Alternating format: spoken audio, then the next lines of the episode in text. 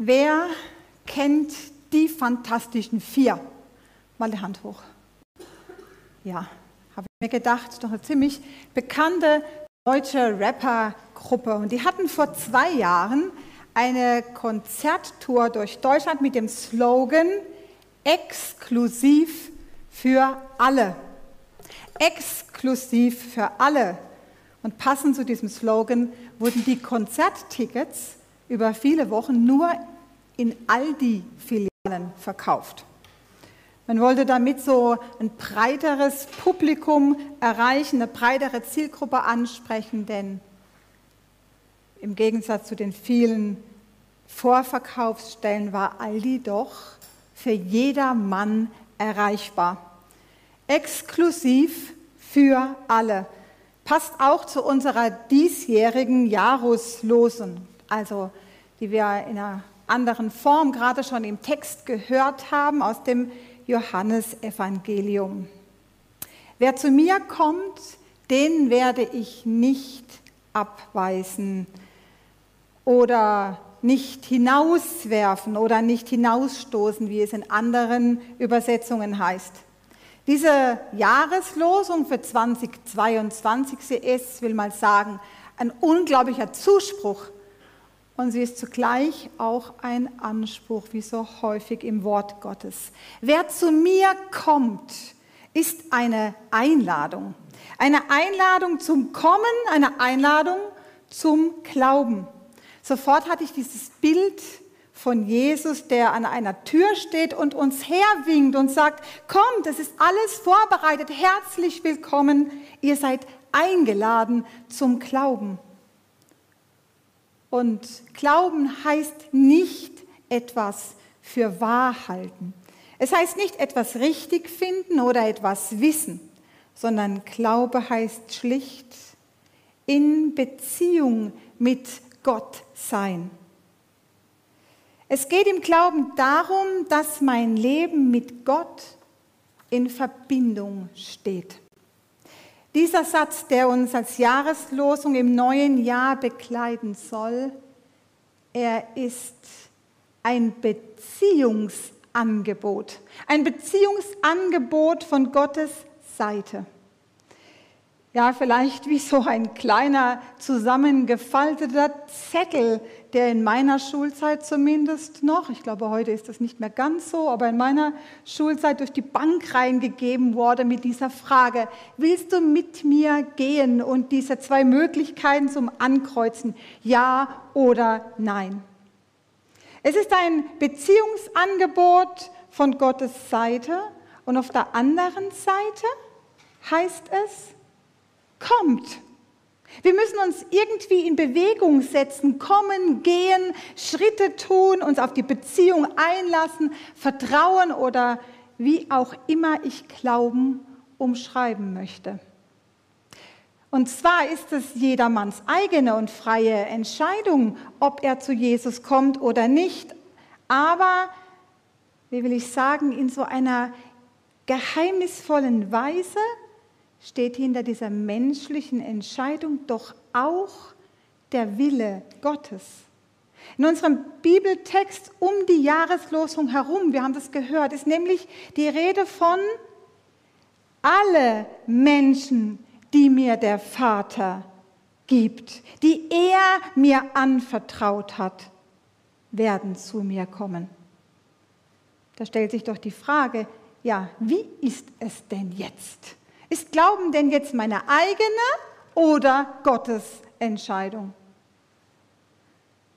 Das ist eine Frage, über die wir das ganze neue Jahr lang diskutieren könnten. Und sie wird sich nicht ganz auflösen lassen, weil beides richtig ist. Es ist richtig zu sagen, dass Gott, der Vater, die Menschen zieht und Jesus gibt, sie ihm anvertraut. Und es ist genauso richtig zu sagen, es ist meine Entscheidung. Ich muss mich zum Glauben entscheiden und Schritte tun. Nun ja, auf den ersten Blick mag sich das widersprechen, aber ich bin überzeugt, es muss so stehen stehen bleiben und im Glauben angenommen werden, ohne dass man es so ganz gänzlich mit dem Verstand aufklären könnte. Und ich habe euch ein eindrückliches Bild dafür mitgebracht von Charles Spurgeon, der, der es beschreibt. Er versucht es zu beschreiben über dem Eingangstor zum ewigen Leben. Da steht, wer glaubt, wird gerettet. Geht man aber hindurch und sieht zurück, so sieht man von innen das Schild erwählt vor Anbeginn der Welt. Ein passendes Bild, wie ich meine. Auf jeden Fall ist Glaube ein Geschenk und keine Leistung unsererseits. Glaube ist nicht die Belohnung am Ende einer erfolgreichen Suche, sondern es ist die Gewissheit, dass wir in Liebe gefunden wurden. Glaube ist auch keine Entlohnung für gute Taten und geistliche Disziplin, sondern die Erkenntnis, dass Gott von sich aus alles getan hat für uns Menschen. Und Glaube ist auch nicht die Belohnung für die richtige Antwort, sondern Gnade über allen Fragen, allen Zweifeln, allen Unsicherheiten. Gnade, die den Menschen so beschenkt, dass er auf sie reagiert, mit einem freien und mit einem mündigen Ja. Gott, er braucht die menschliche Freiheit. Er hat die Freiheit erschaffen und sich damit in gewisser Weise von uns Menschen abhängig gemacht. Und unser Ja, unser Ja braucht es immer wieder neu, nicht nur einmalig am Tag unserer Entscheidung zum Glauben. Wir müssen uns immer und immer wieder entscheiden zu kommen. Nicht, dass es uns so geht wie den Menschen in dem Gleichnis, das Jesus im Lukas Evangelium erzählt. Viele von euch werden es kennen, wie die Menschen so mit allerlei Ausreden die Einladung abschlagen. Sie müssen den Acker bestellen, die Ochsen versorgen, sich um Frau kümmern, weil sie gerade geheiratet haben. Und ich denke, bei uns könnte das vielleicht heißen, danke für die Einladung. Ich habe aber leider keine Zeit. Ich habe so viel Arbeit und ich muss noch mit dem Hund raus. Oder leider hält mich mein Partner vom Glauben ab. Auf jeden Fall habe ich mal wieder Wichtigeres zu tun, als mit Gott Beziehung zu leben.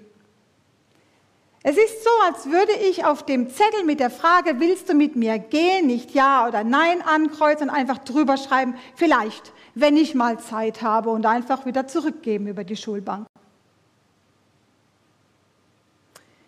Wer zu mir kommt, sagt Jesus, den werde ich nicht abweisen.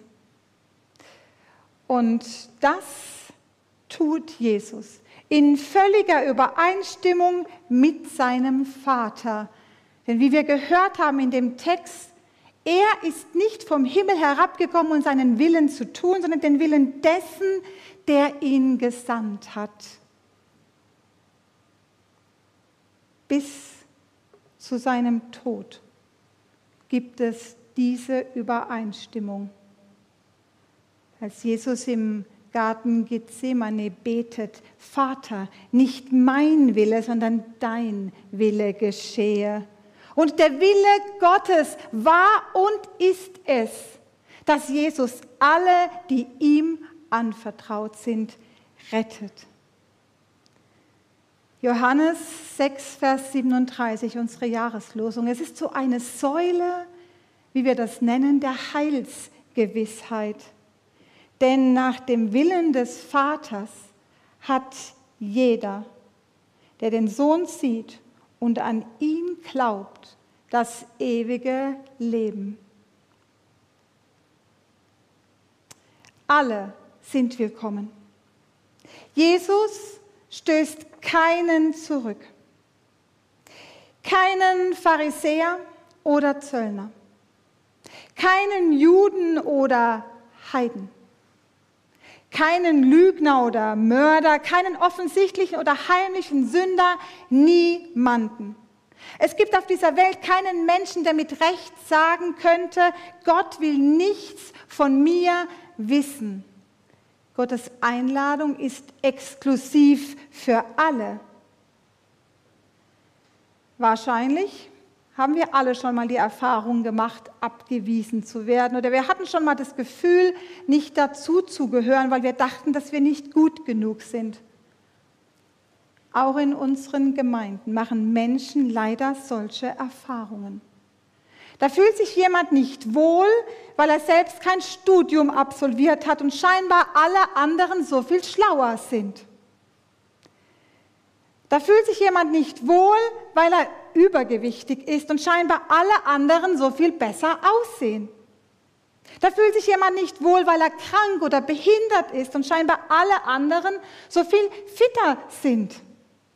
Und da fühlt sich jemand nicht wohl, weil er nicht so lebt, wie man es von ihm erwartet.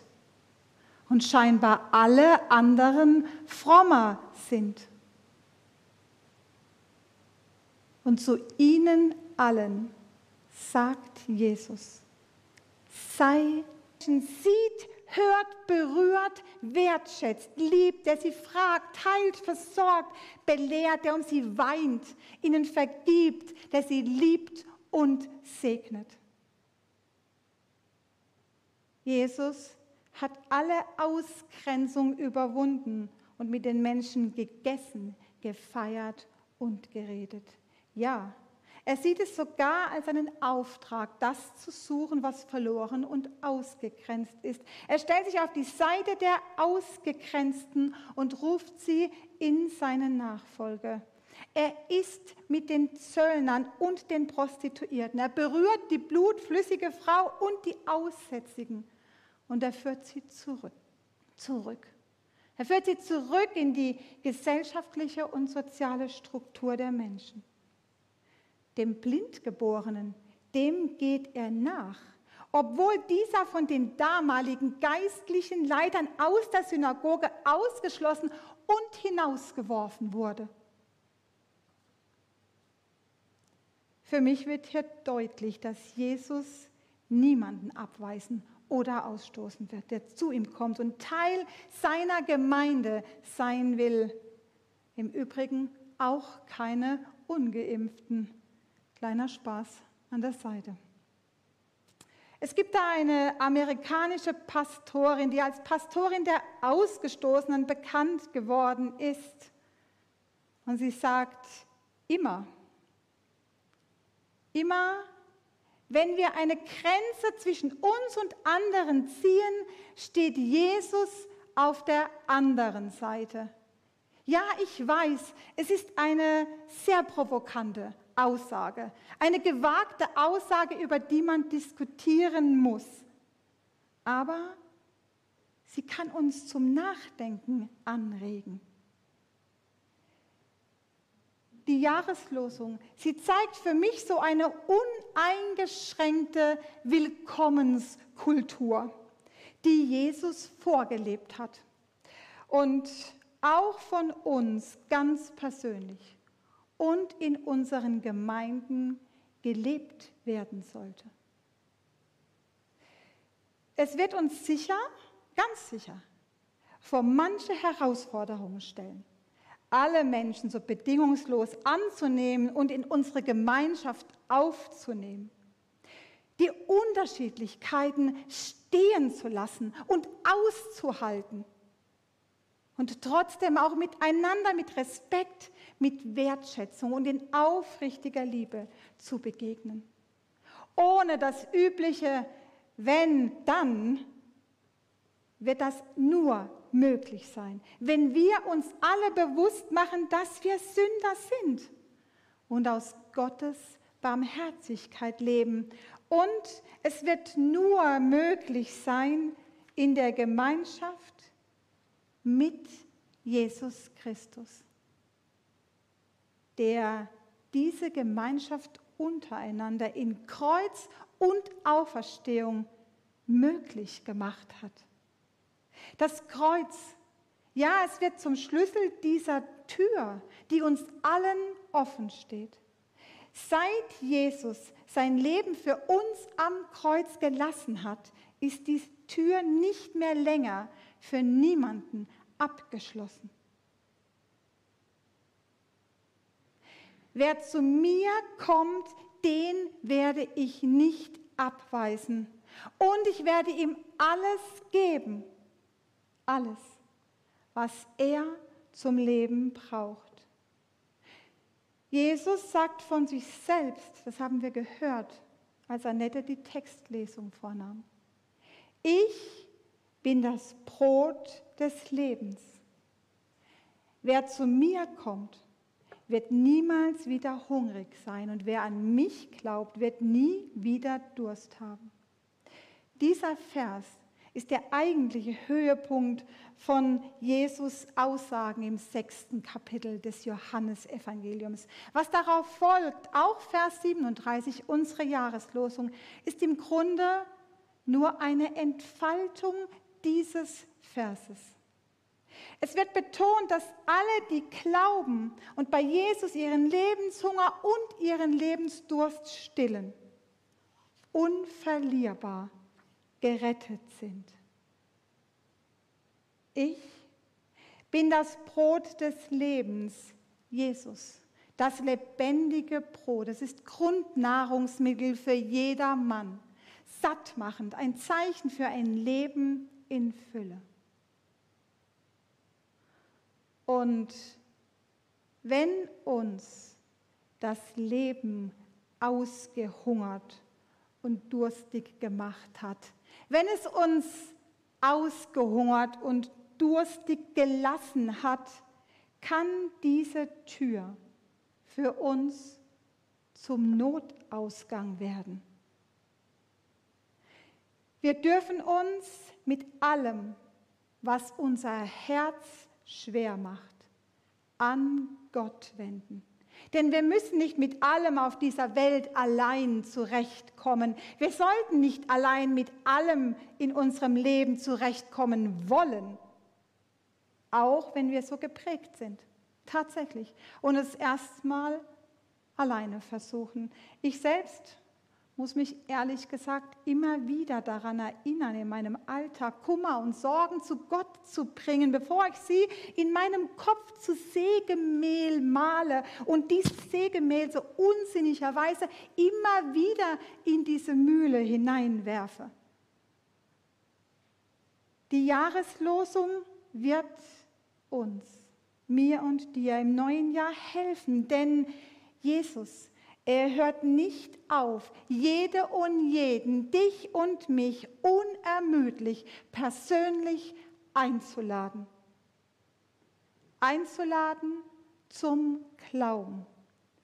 Einzuladen zu einer Beziehung mit ihm, die ewiges Leben verspricht, das bereits hier und heute in der Unvollkommenheit dieser Welt beginnen wird. Amen. Ich nehme dich an. Ich freue mich auf dieses Jahreslosungslied.